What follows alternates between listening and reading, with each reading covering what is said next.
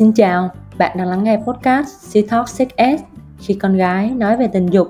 Đây là một góc nhỏ nơi tụi mình nói về các chủ đề giáo dục giới tính dựa trên góc nhìn khoa học và yêu thương bản thân. Và mình là Linh, host của kênh podcast này. Người sẽ đồng hành với mình chính là chị Hà Phạm, founder của She Talks. Xin chào chị Hà. Ừ. Chào các bạn đang nghe podcast She Talks sáu S. Mình là Hà, là người sáng lập nên kênh She Talks này. Mình là một người có đam mê tìm hiểu về giáo dục giới tính và luôn cố gắng chia sẻ tới mọi người những điều mà mình học được trong quá trình học tập tại Anh với chứng chỉ về giáo dục giới tính và học bổng thạc sĩ từ chính phủ Anh trên Vân Ninh. Yeah. À, và tập podcast hôm nay thì tụi mình sẽ cùng nhau nói về chủ đề mùi của cô bé, bí mật mùi em thơm, làm sao để cô bé luôn có cái mùi dễ chịu, luôn có mùi thơm mà mình sẽ cảm thấy thoải mái với cái mùi đó. Thì tại sao tụi mình nói về cái chủ đề này? Ở những cái tập podcast trước á, thì tụi mình đã trao đổi về à, hình dáng, về màu sắc của cô bé, và có một cái yếu tố nữa cũng tác động rất là nhiều đến cái sự tự tin của các bạn nữ, đó chính là mùi. Và mình sẽ hôm nay thì tập hôm nay thì mình sẽ cùng mỗi sẽ cái chủ đề này, mùi của vùng kín là cái mùi như thế nào, à, mùi của dịch âm đạo, và nếu mà màu sắc của cô bé không phản ánh về sức khỏe, còn mùi thì sao? Thì hôm nay thì mình sẽ cùng nhau tìm hiểu về chủ đề đó. Tập podcast lần này thì sẽ có ba phần chính. Phần thứ nhất thì mình sẽ cùng nhau trao đổi về những cái kiến thức tổng quan xoay quanh mùi cô bé và như thế nào thì sẽ được định nghĩa là một cô bé có mùi thơm. Phần thứ hai mình sẽ đi qua những cái câu hỏi tình huống mà mình sẽ thường gặp xoay quanh cái chủ đề mùi cô bé này. Và phần thứ ba chính là những cái bài học và những cái điều mà mình rút ra cũng như áp dụng được cho bản thân mình sau này. Đến với cái phần đầu tiên, trước khi mình biết được là làm sao để có một cô bé luôn thơm thì mình cần phải hiểu được là tại sao cô bé lại có mùi và mùi này xuất phát từ đâu. À, chị Hà có thể giải đáp cho em và các bạn đang nghe podcast được không? Ừ. Uh, cô bé của chúng ta thì nếu mà mọi người nhớ những cái tập podcast trước khi mà mình nói về cấu tạo cô bé, mình cứ gọi là cô bé thôi, nhưng mà cụ thể cô bé là có cái gì ấy, thì ở đây mình nói cô bé có nghĩa là mình sẽ bao gồm khu vực âm hộ và cả âm đạo nha. Ừ. Thì cô bé của chúng ta sẽ luôn luôn có mùi. Sẽ không bao giờ có một cô bé nào mà không có mùi nào cả, và cũng chắc chắn là không có một cô bé nào có mùi thơm như là một vườn hoa, hoặc là kiểu mùi hoa quả như là những cái quảng cáo về dung dịch vệ sinh hoặc là nước hoa vùng kín mà chúng ta vẫn xem hàng ngày được. Mùi của cô bé thì luôn thay đổi, nó có thể thay đổi theo ngày, thậm chí là theo giờ luôn. Thì câu chuyện là mùi của cô bé ở đâu ra? Ta sẽ có hai lý do chính. Đầu tiên đấy là do hệ vi khuẩn bên trong âm đạo, và thứ hai là tuyến mồ hôi xung quanh khu vực âm hộ, uh, lông mu đó. Về hệ vi khuẩn, uh, khi mà nói đến hệ vi khuẩn thì sẽ là hệ vi khuẩn ở bên trong âm đạo. Âm đạo là một cái ống ở, ở bên ẩn ở bên trong cô bé. Thì âm đạo là nơi mà chứa nhiều vi khuẩn nhất cơ thể, còn nhiều hơn cả ruột nữa, và có ít nhất chín mươi lăm phần trăm hệ vi khuẩn âm đạo được tạo thành từ một chi có tên là uh, Lactobacillus. Nghe đến đây thì có vẻ rất là ghê rồi, ôi tại sao lại còn nhiều vi khuẩn,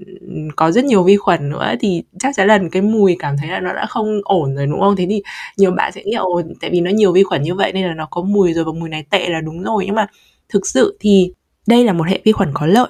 và để cho mọi người dễ hình dung hơn á, thì chính những cái hệ vi khuẩn này nó là cái mà giúp để lên men sữa chua hoặc format hoặc là nhiều loại thực phẩm khác nữa. Thì uh, thì cái hệ vi khuẩn này um, tạo ra acid lactic, và hãy tưởng tượng, chúng mình thử tưởng tượng mà xem khi mà đến chín mươi lăm phần trăm cái số lượng vi khuẩn ở trong âm đạo này uh, của chúng ta là cái vi khuẩn mà mang là mà tạo ra acid lactic, thì chứng tỏ là cái môi trường bên trong âm đạo chắc chắn là cũng mang hơi acid rồi. Và cái chính cái mức độ acid này sẽ giúp ngăn chặn sự phát triển của các vi khuẩn có hại khác. Bởi vì là do bình thường thì các vi khuẩn có hại sẽ uh, chỉ thích sống trong môi trường mà có độ kiềm, tức là độ pH cao hơn. Thế thì uh, tức là chúng ta có vi khuẩn, âm đạo của chúng ta có vi khuẩn, rất nhiều vi khuẩn, nhưng đây là những vi khuẩn có lợi và chúng ta cần phải giữ chúng ở đó. Một chiếc âm đạo khỏe mạnh đấy là khi mà độ pH được duy trì ở mức ba chấm năm đến bốn chấm năm. Và đây là cái môi trường mà chắc chắn là không phải là lý tưởng gì cho các loại vi khuẩn xấu xa tới để sinh sống rồi. Ờm, và ở cái mức độ pH ba chấm năm, bốn chấm năm này thì nó cũng tương đương với độ pH ở rượu vang, cà chua với bia. Thì khi mà chúng ta hình dung đến những cái sản phẩm như là rượu vang, cà chua và bia thì thì nó sẽ giúp cho chúng ta cảm thấy là à, vậy thì nó đâu có tệ như là như là mình vẫn đang tưởng tượng, đúng không? Nó nó là những cái mà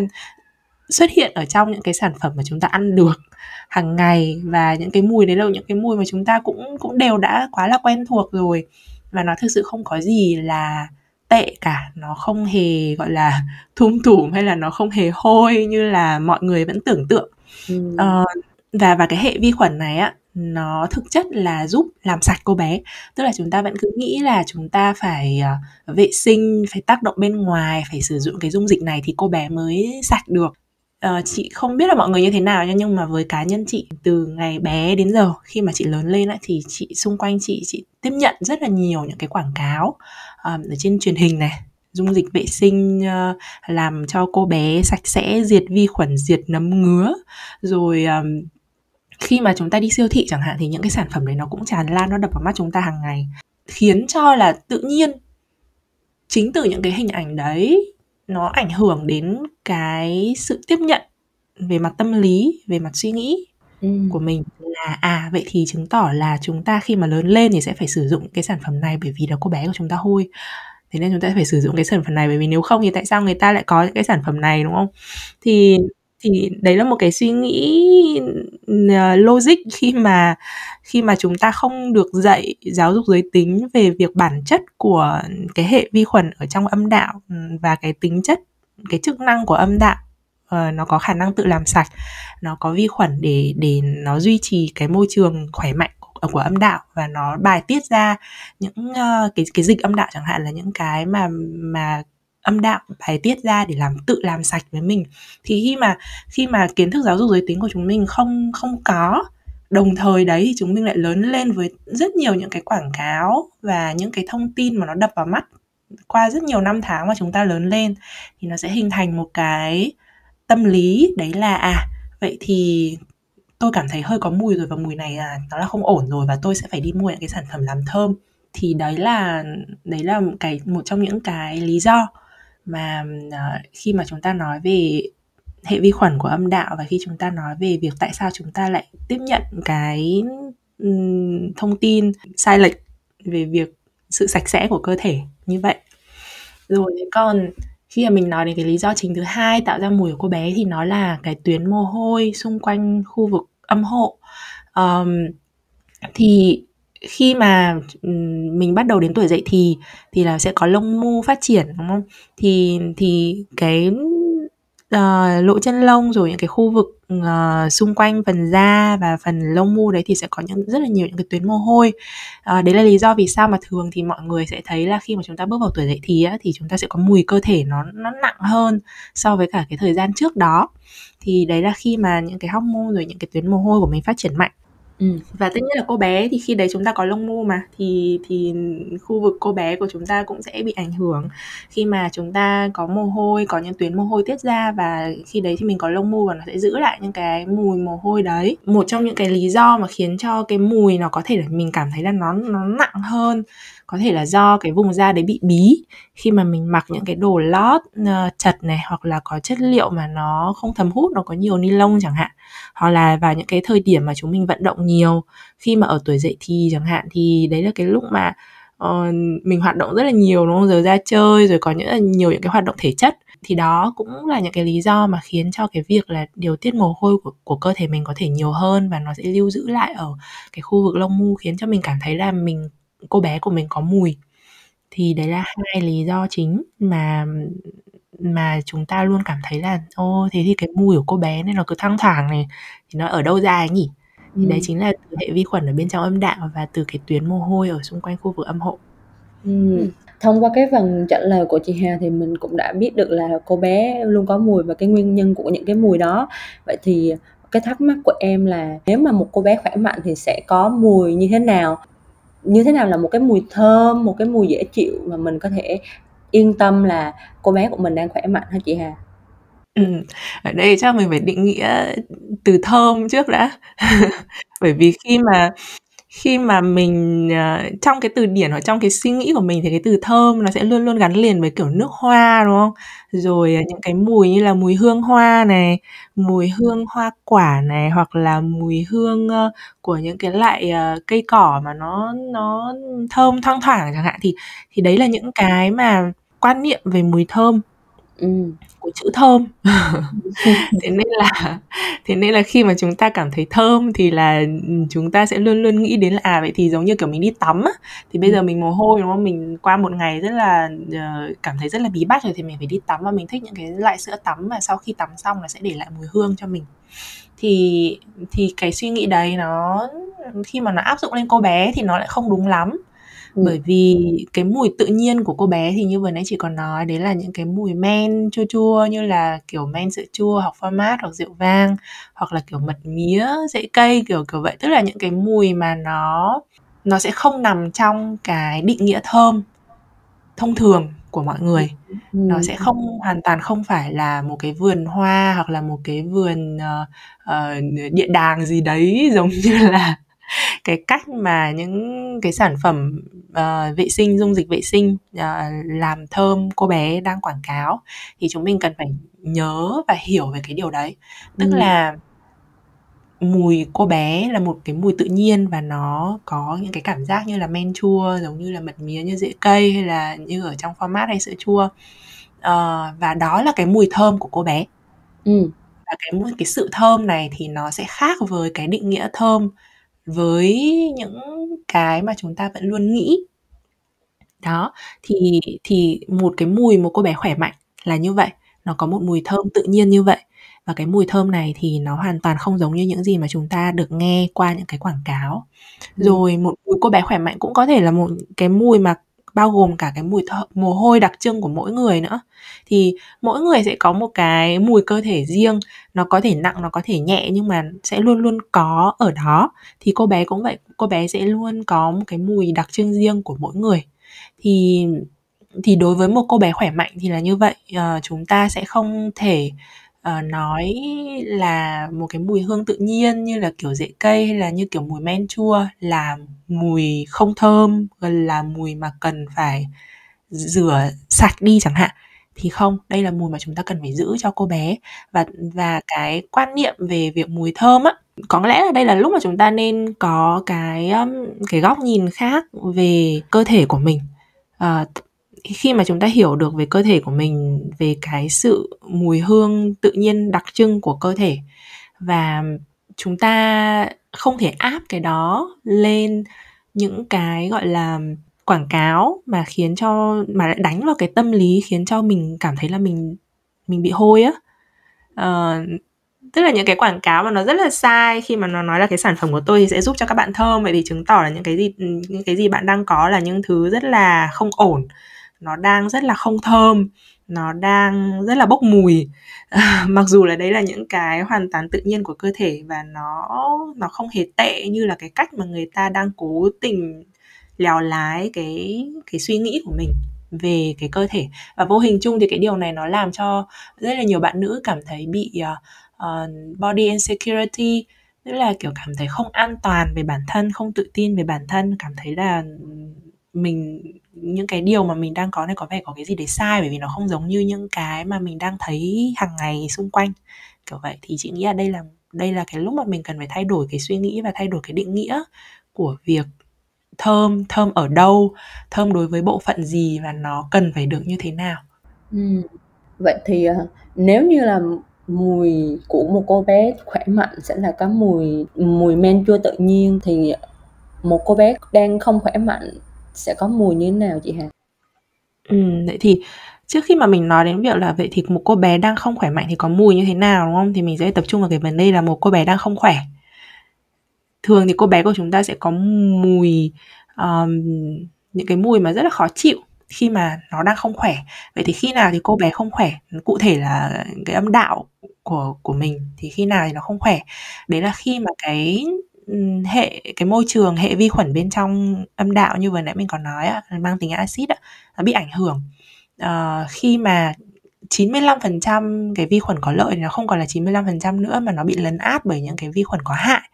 Thì đấy là khi mà chúng mình sẽ bị viêm nhiễm và nấm ngứa. Và những cái trường hợp như vậy thì cô bé của mình cũng sẽ um, tiết ra những cái mùi. Và ở những cái trường hợp như vậy thì nó sẽ không chỉ là mùi của cô bé đâu, mà cả cái diệt, dịch tiết âm đạo ra cũng sẽ thay đổi nữa. ừ. Và bất cứ ai thì cũng sẽ gặp phải điều này, dù là có chưa từng quan hệ thì cũng sẽ gặp phải. Tức là có những cái um, tư duy như thế này, tức là chỉ khi mà chúng ta đã quan hệ tình dục thì chúng ta mới dễ bị viêm nhiễm. Tất nhiên là nó cũng không sai, bởi vì là cái việc cọ sát khi quan hệ tình dục thì nó có thể, nếu như mà chúng ta đang có một cái sự viêm nhiễm nào đấy có sẵn rồi, thì cái việc cọ sát khi quan hệ tình dục có thể sẽ giúp cho cái điều đấy nó tệ hơn. Thì tất nhiên điều này cũng không sai. Thế nhưng mà nếu như chúng ta nói là chúng ta sẽ chỉ bị viêm khi mà chúng ta quan hệ tình dục thì, thì cái điều đấy là không đúng. Bởi vì ngay cả khi mà chúng ta ở tuổi dậy thì chẳng hạn, rất có nhiều lúc mà mọi người để ý là cái dịch tiết âm đạo của mình nó có màu khác, hoặc là nó, nó có cái độ nhầy bất thường.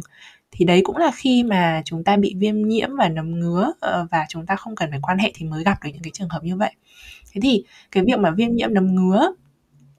nó lại dẫn đến một điều nữa là ok, viêm nhiễm nấm ngứa là bởi vì vi khuẩn có hại đang lấn át vi khuẩn có lợi. Và thế là từ đây có rất là nhiều những cái quảng cáo về dung dịch vệ sinh, nói là um, dung dịch vệ sinh của tôi thì sẽ giúp diệt mọi vi khuẩn, khiến cho bạn không còn bị viêm nhiễm nấm ngứa nữa. Tuy nhiên thì cơ thể của mình nó không hoạt động như vậy. Lý do mà chúng ta bị uh, vi khuẩn có, có hại lấn át đấy là do bản thân cái cơ thể nói chung của chúng ta đang ở trong một cái tình trạng nào đấy không khỏe, và khiến cho những cái hormone của chúng ta bị thay đổi. Điều đấy dẫn đến là cái vi khuẩn, cái hệ vi khuẩn ở bên trong âm đạo nó cũng thay đổi theo, chứ nó không phải là do... do một cái vi khuẩn giống như kiểu chúng ta ăn uống, chúng ta sờ nắm cái gì đấy bằng tay và, và chúng ta đưa vào trong và chúng ta bị viêm nhiễm nấm ngứa, và chúng ta phải sử dụng những cái sản phẩm giống như là chúng ta đang dùng nước rửa tay để, để chống, gọi là gì, diệt chín mươi chín phẩy chín phần trăm vi khuẩn gây bệnh chẳng hạn. Thì cô bé của chúng ta không hoạt động như thế, cô bé của chúng ta không hoạt động như là cái tay của chúng ta. Nên là cái việc là nếu như mà quảng cáo nói là dung dịch của tôi sẽ giúp diệt vi khuẩn để bạn không còn bị viêm nhiễm nấm ngứa nữa, thì đây thực sự là một cái quảng cáo rất là sai lầm. Với cô bé của chúng ta thì chúng ta không thể nào mà diệt chín mươi chín phần trăm vi khuẩn ở trong cô bé được, bởi vì nếu mà cái sản phẩm đó diệt hết vi khuẩn,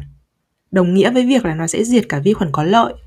Và cái điều này thì thực sự lại rất là có hại cho cô bé, bởi vì cô bé của chúng ta sẽ luôn luôn cần phải duy trì một cái môi trường mà có vi khuẩn ở trong đó, và phải có vi khuẩn có lợi. Thế thì bây giờ nếu mà cái sản phẩm dung dịch vệ sinh của bạn đang quảng cáo là sẽ giúp diệt vi khuẩn để phòng nhiễm nấm ngứa, thì điều đấy đồng nghĩa với cả việc là nó sẽ diệt cả vi khuẩn có lợi luôn, và cô bé của chúng ta sẽ bị rơi vào một cái môi trường không còn cân bằng nữa. Và điều này là nó có khi còn tệ hơn nữa, bởi vì là khi mà cái môi trường ở bên trong cô bé, ở bên trong âm đạo nó không còn cân bằng nữa, tức là cái điều kiện dành cho vi khuẩn có hại phát triển ở trong cô bé nó sẽ còn cao hơn. Thế nên là cái những cái quảng cáo nào mà mọi người thấy nói rằng là cái sản phẩm này của tôi sẽ giúp bạn diệt được vi khuẩn để giúp phòng viêm nhiễm nấm ngứa, thì hãy đặt một cái red flag, một cái cờ đỏ to đùng ở đấy. Bởi vì là đấy không phải là cách mà cô bé của chúng ta vận hành, và đấy không phải là cách mà một cái sản phẩm dùng tốt cho sức khỏe nhưng mà lại quảng cáo theo cái cách rất là, một cái tư duy rất là sai lầm như vậy được. Ừ,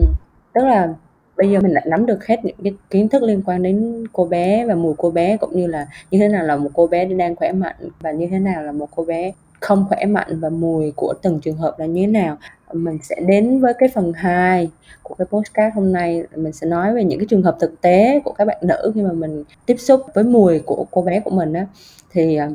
ở đây thì em có, cũng có tổng hợp được một vài cái trường hợp, như là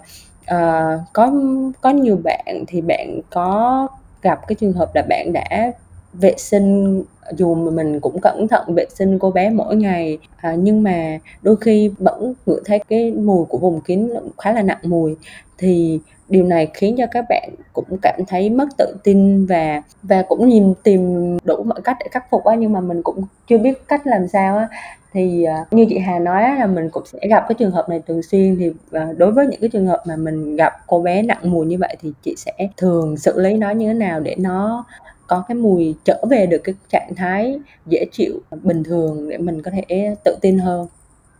Ừm, Ừ. ờ, Trước khi mà nói về việc là ừm, làm thế nào để để mình đỡ bị nặng mùi á, Ồ. thì cái đầu tiên mình cần phải nói đấy là cái tâm lý quá nhạy cảm của mình với mùi.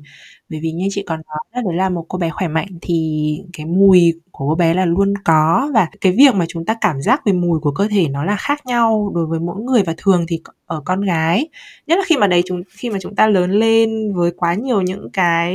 hình ảnh sản phẩm mà nói rằng là chúng ta phải dùng nó thì chúng ta mới thơm hơn á,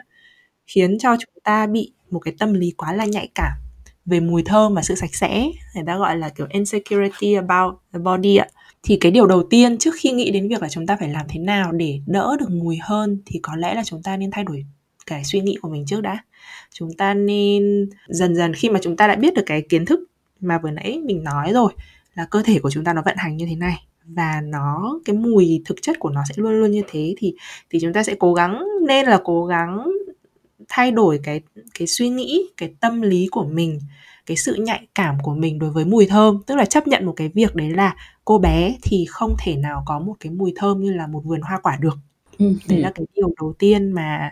mà chị nghĩ là chúng ta sẽ cần phải làm trước khi mà nghĩ đến bất cứ một cái biện pháp nào khác, thì chúng ta phải thay đổi cái suy nghĩ của mình trước đã. Ừ. Ừm, cái điều này thì có thể là hơi khó, bởi vì là có nhiều người thì quá là nhạy cảm với cả mùi mùi hương và luôn luôn cảm thấy là mình muốn, như là mình vừa mới bước ra khỏi nhà tắm thơm lừng lên chẳng hạn. Và có nhiều bạn thì rất là kiểu obsessed, rất là, rất là kiểu bị ám ảnh về mùi, nên là ngoài cái việc là tắm rửa với những cái sản phẩm mà thơm ra rồi thì các bạn vẫn còn là, là hàng trăm loại nước hoa rồi body mist các thứ để để đưa lên cơ thể của mình, để cảm giác là mình chỉ cần lướt qua ai đấy thôi là mọi người sẽ cảm thấy như ông một vườn hoa mới đi qua tôi chẳng hạn, kiểu thế. Thì ờ, thì sẽ cần thời gian để để mọi người cảm nhận về cơ thể mình hơn và dần dần cho mình cái không gian để thay đổi cái sự nhạy cảm về mùi của cơ thể này, để chấp nhận rằng là à, cô bé của mình là nó sẽ không thể như một cái vườn hoa như trong quảng cáo được.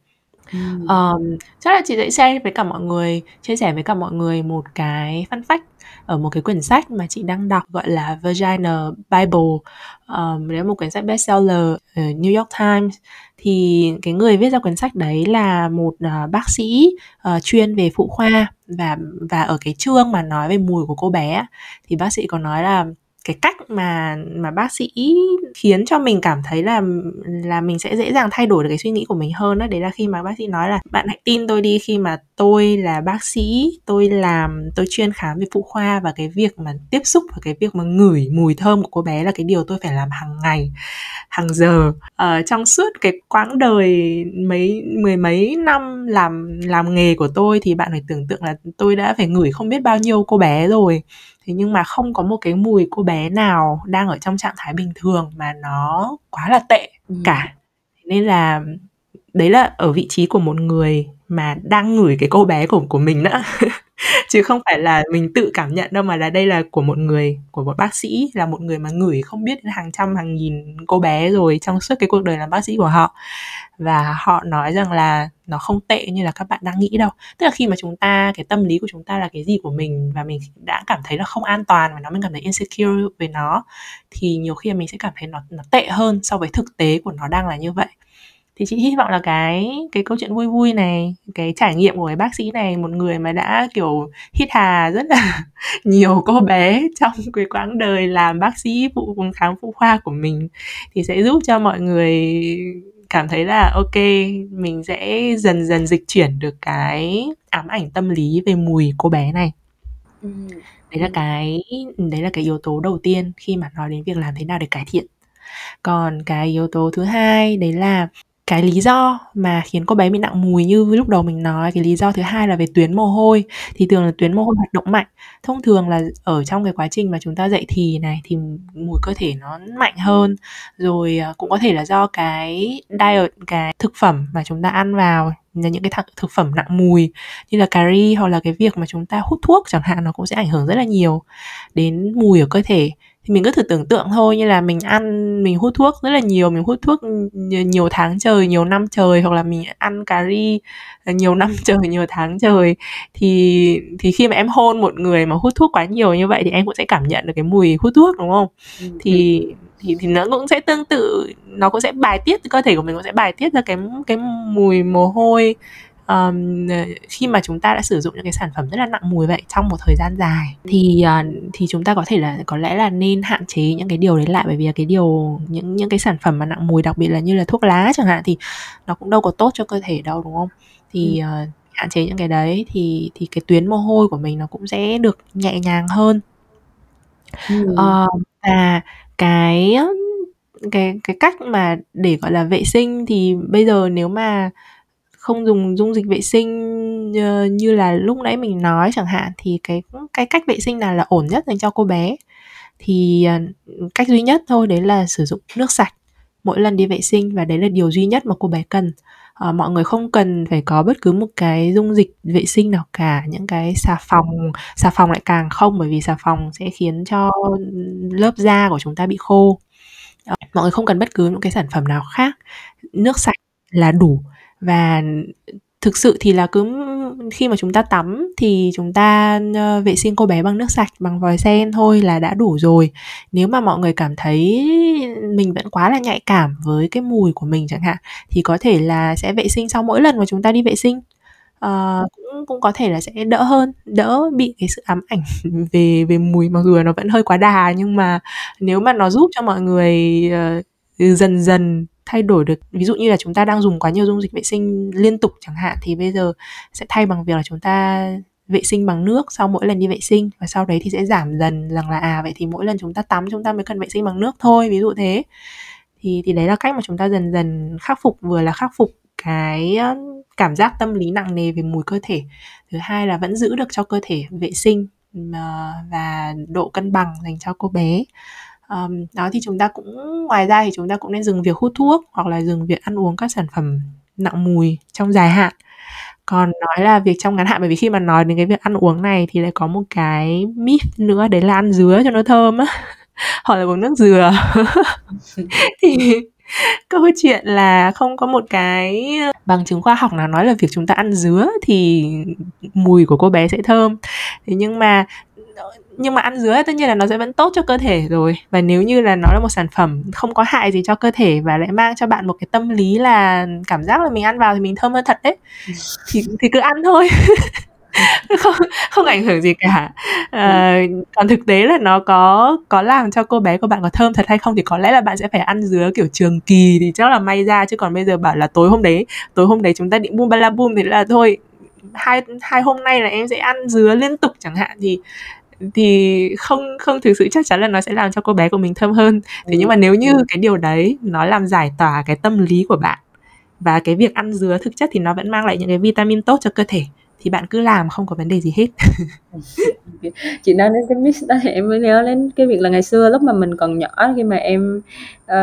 tới kỳ kinh nguyệt đó, thì mẹ em có hay chỉ là mình uh, uh, pha nước muối loãng để dùng để để để vệ sinh cho nó sạch á, thì uh, cái phần này nó có thực sự giúp ích không, hay là có tác động gì đến cái môi trường uh, pH uh, trung tính ở bên trong cô bé không, mình có nên duy trì cái việc đó không chị? Ừ, cái này Linh nói làm chị lại nhớ là uh, ở trong những cái group mà về nuôi dạy con tuổi dậy thì đấy, khổ chị cũng mặc dù không có con nhưng mà chị, chị cũng ở trong những cái group đấy, và mọi người hỏi rất là nhiều cái việc là con gái đến con gái của em đến tuổi dậy thì và con có bắt đầu có dịch nhầy này hoặc là có mùi chẳng hạn đấy, thì bắt đầu mọi người bây giờ phải làm thế nào, và tức mọi người rất là nhiều người comment là pha nước muối ra để vệ sinh. ừ. Tuy nhiên thì cái điều này hoàn toàn không tốt đấy, như một lần nữa là nó sẽ lại cái việc cái dung dịch nước muối ấy, nó sẽ làm ảnh hưởng đến cái môi trường của cô bé, nó không phải là chỉ là ở ở âm đạo đâu mà thật ra là âm hộ nữa, ví dụ như là cái cái môi cái khu vực âm hộ của mình thì sẽ có môi lớn và môi bé, đúng không? Thì cái môi bé của mình, cái da của nó nhạy cảm hơn và nó ở gần hơn so với cái khu vực âm đạo, thế nên là cái độ pH ở ở môi bé của mình nó nó cao hơn so với cả âm đạo, nó khoảng tầm năm chấm năm đến bảy chấm năm gì đó, chị cũng không nhớ chính xác lắm, nhưng mà đại khái là là cái khu vực môi bé của mình nó cũng có một cái độ pH vừa phải, cao hơn so với cả ở trong uh, âm đạo. Thì khi mà chúng ta sử dụng những cái sản phẩm uh, đấy, xà phòng thì lại làm làm khô rồi, rồi nước muối cũng sẽ tương tự như vậy. Nó sẽ làm ảnh hưởng đến cái sự mềm, uh, cái cái cái cái độ cân bằng da, Uh, độ cân bằng pH ở khu vực, nó không chỉ là ở ở khu vực âm đạo đâu. Nếu như mọi người không thụt rửa và mọi người chỉ rửa bên ngoài thôi, mọi người nghĩ như vậy là ok, nhưng mà thực ra thì nó sẽ vẫn có thể ảnh hưởng đến cái môi bé của mọi người. Cái môi bé đấy thì nó là một lớp da rất là mỏng và nhạy cảm, và nó luôn luôn um, nó luôn luôn có một cái lớp nhầy nhầy á, tức là nó nó luôn luôn mềm và cảm giác ướt át, bởi vì đấy là tự nhiên nó cần phải như vậy. Cái môi bé của chúng ta cần phải như vậy. Thì cái việc mà sử dụng nước muối hoặc là sử dụng xà phòng hoặc sử dụng những cái dung dịch vệ sinh thì có thể là làm khô khu vực âm hộ, đặc biệt là cái môi bé của mình, và nó không tốt. Thật ra thì uh, có thể nói về nước muối á, thì nếu như chúng ta sử dụng nước muối sinh lý thì cái điều này vẫn có thể được. Uh, các bác sĩ vẫn vẫn nói rằng là chúng ta có thể sử dụng được với cái sản phẩm nước muối sinh lý. Thế nhưng mà đó là là với cái sản phẩm nước muối sinh lý, khi mà cái lượng muối của nó rất là thấp và nó là nó có một cái lượng uh, dung dịch pha loãng và nó ổn định á, thì ok. Thế nhưng mà nếu như chúng ta tự pha nước muối à tự pha nước muối để vệ sinh thì rất có thể là cái cách mà chúng ta pha, cái lượng muối mà chúng ta pha nó không nó không ổn đối với cái sự cân bằng của cô bé, và nó điều đấy có thể làm ảnh hưởng đến đến sức khỏe của cô bé của mình. Thế nên là hy vọng là nếu nếu như có bố mẹ nào đấy cũng đang nghe được tập podcast này thì chúng ta sẽ nhớ đến cái việc là sử dụng nước muối này thì chúng ta nên lưu ý là chúng ta không cần thiết phải sử dụng nước muối, và nếu như mà có thì sẽ chỉ sử dụng cái nước muối sinh lý và đã có sẵn thôi, để cho nó luôn luôn ở trong trạng thái là ổn định. Và nói chung thì chúng ta hạn chế dùng cái điều đấy càng nhiều càng tốt, bởi vì điều duy nhất cô bé cần là nước sạch. Khi mà bạn đang quá quen với việc là sử dụng các sản phẩm dung dịch vệ sinh, là đã quá quen với việc là mình phải có một cái mùi hương hoa quả thoang thoảng, uh, thì không thể nào mà sau khi bạn nghe tập podcast này xong mà mình lại có thể kỳ vọng là các bạn dập hết tất cả mọi thứ đi và chỉ sử dụng nước vệ sinh bằng nước thôi, thì cũng khá là khó. Uh, thế nên là thực tế thì có thể để mà để mà có thể dần dần đến được cái bước là chúng ta chỉ sử dụng nước sạch thôi, thì bạn có thể cân nhắc việc tiếp tục sử dụng các dung dịch vệ sinh cũng ok. Nhưng hãy nhớ là hãy dùng các sản phẩm dung dịch vệ sinh không mùi, bởi vì những cái sản phẩm mà có mùi á, thì thường là cái những cái chất hóa học mà chúng ta sử dụng nên nó sẽ nhiều hơn để tạo ra cái mùi đấy. Nó sẽ không tốt cho cô bé, bởi vì cô bé của chúng ta thì rất là nhạy cảm. À, và khi mà hy vọng là bạn nghe cái podcast này thì bạn hiểu được là những cái mùi ở những cái sản phẩm dung dịch đấy thì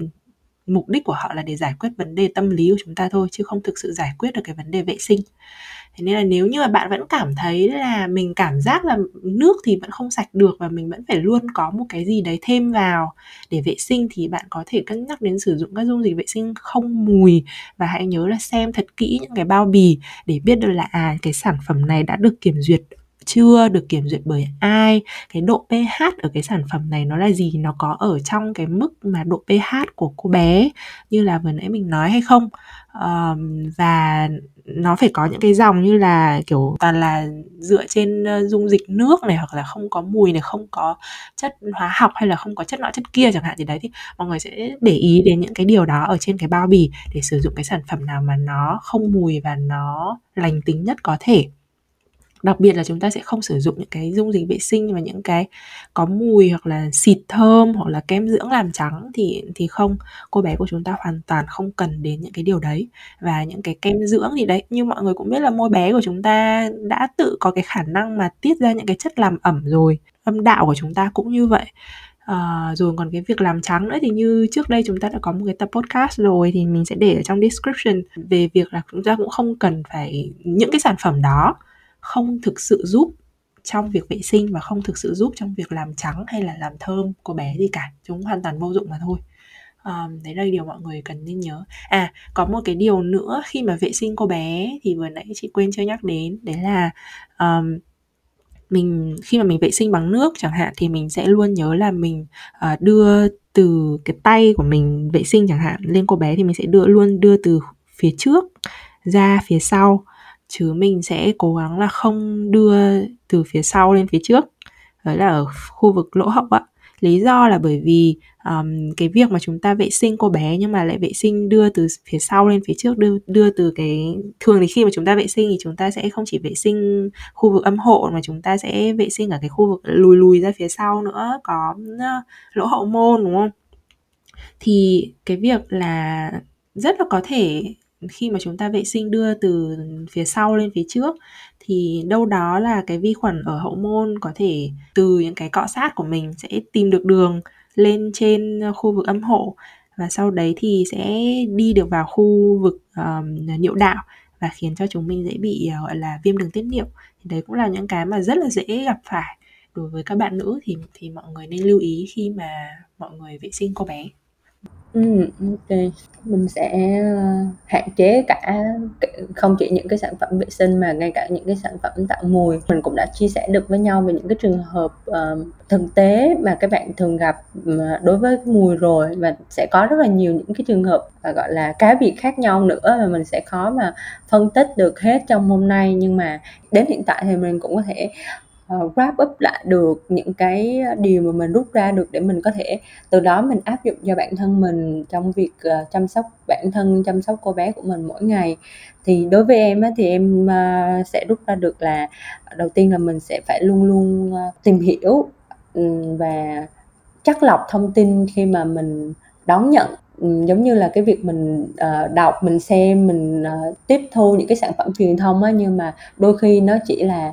việc người ta cố gắng tạo ra những cái thông điệp để đánh vào nỗi sợ tâm lý của mình, để khuyến khích mình mua hàng thôi, chứ nó không thực sự mang lại cái giá trị, làm cái tác dụng cho cái việc chăm sóc cơ thể của mình. Thì mình cần phải có cái sự tìm hiểu, chắt lọc thông tin để mình đưa ra được, được cái quyết định phù hợp. À, cái thứ hai là mình mình mới chính là cái người hiểu rõ bản thân mình muốn gì và cần gì nhất, nên là mình cái người đầu tiên và duy nhất mà mình cần phải nghe đó chính là lắng nghe chính mình và lắng nghe cái cơ thể của mình, để mình biết được là mình đang có những cái biểu hiện, những cái phản ứng như thế nào, à, mình có cảm thấy khó chịu hay dễ chịu hay không. Nếu mà cái mùi đó nó nó có cái mùi nó không có được thơm giống như định nghĩa của mọi người nhưng mà nó vẫn cho mình cái cảm giác dễ chịu, nó không mang lại một bất cứ một cái cảm giác khó chịu nào cho mình á, thì mình cũng không cần nhất thiết là phải quá để ý đến nó. Và có một cái câu mà em cũng hay nhớ đó là cái thứ đầu tiên mà mình cần phải thoát ra chính là cái cái đầu của mình á. Nhiều khi ừ. mọi thứ nó chỉ là do từ cái sự suy nghĩ của mình mà ra thôi, chứ vấn đề thì nó không nghiêm trọng đến mức như vậy. Và ừ. cuối cùng ở đó là cái việc mình học cách mình chấp nhận và yêu thương chính cái cơ thể của mình với những cái điều mà mình đang có. À, đôi khi nó không hoàn hảo, nó không quá là tuyệt vời giống như những, những gì mà mình mình hình dung theo những cái quy chuẩn ở bên ngoài kia, nhưng mà nó vẫn là những cái điều thuộc về bản thân mình. Và cái điều đầu tiên mà và quan trọng là mình vẫn phải chấp nhận và trân trọng nó. Chỉ khi mà mình chấp nhận bản thân mình thì mình mới có thể tìm cách để uh, cải thiện nó và tốt hơn về sau được. Đó, thì đó là những cái điều mà em em nghĩ là mình mình rút ra được về những cái gọi là không chỉ trong cái chuyện chăm sóc cô bé mà trong cái việc chăm sóc cơ thể, về việc mà mình yêu thương bản thân mình thông qua những cái chia sẻ của chị Hà. Không biết chị Hà có bổ sung gì cho em không? Ừ. Chị thấy là đã rất là đầy đủ rồi. ừ. à, Chị cũng rất là đồng ý với cả Linh về những cái ý như là cái rào cản lớn nhất là cái rào cản ở trong tâm trí của mình á. Thế nên là có lẽ là mình, đấy là cái điều mà mình sẽ cần phải vượt qua sau khi mà mình đã biết được những cái kiến thức đúng và đủ về cơ thể của mình rồi, thì cái rào cản về tâm lý là cái mà mình sẽ nên cố gắng vượt qua. ừ. um, Và sẽ luôn luôn đặt ra những cái câu hỏi tại sao, tại sao lại có những cái quảng cáo như thế này, tại sao người ta lại nói như thế này, nó có thực sự như thế hay không. Để từ đấy, những cái câu hỏi tại sao đấy thì nó sẽ dắt, dẫn dắt cái sự tò mò của mình để có thể đi tìm được những cái kiến thức hoặc là những cái nguồn kiến thức mà đúng đắn về ừ. cơ thể của mình. ừ. Thì chị nghĩ là đến hai cái điều đấy sẽ giúp cho chúng ta bớt bị hoang mang và bớt bị lạc lối và bớt bị dẫn dắt bởi những thứ xung quanh nhiều hơn. ừ. Ừ. Rồi, có lẽ là đến đây thì mình cũng có thể đã có thể kết lại cái tập podcast này rồi. Và cảm ơn bạn vì đã lắng nghe cho đến tận giờ phút này. À, hy vọng là bạn đã góp nhặt được cho mình một vài những cái thông tin hữu ích cho riêng mình để có thể áp dụng cho cái hành trình chăm sóc và yêu thương bản thân sắp tới.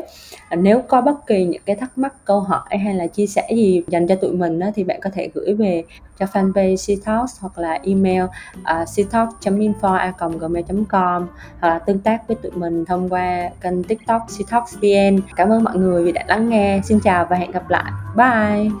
Bye, xin chào mọi người.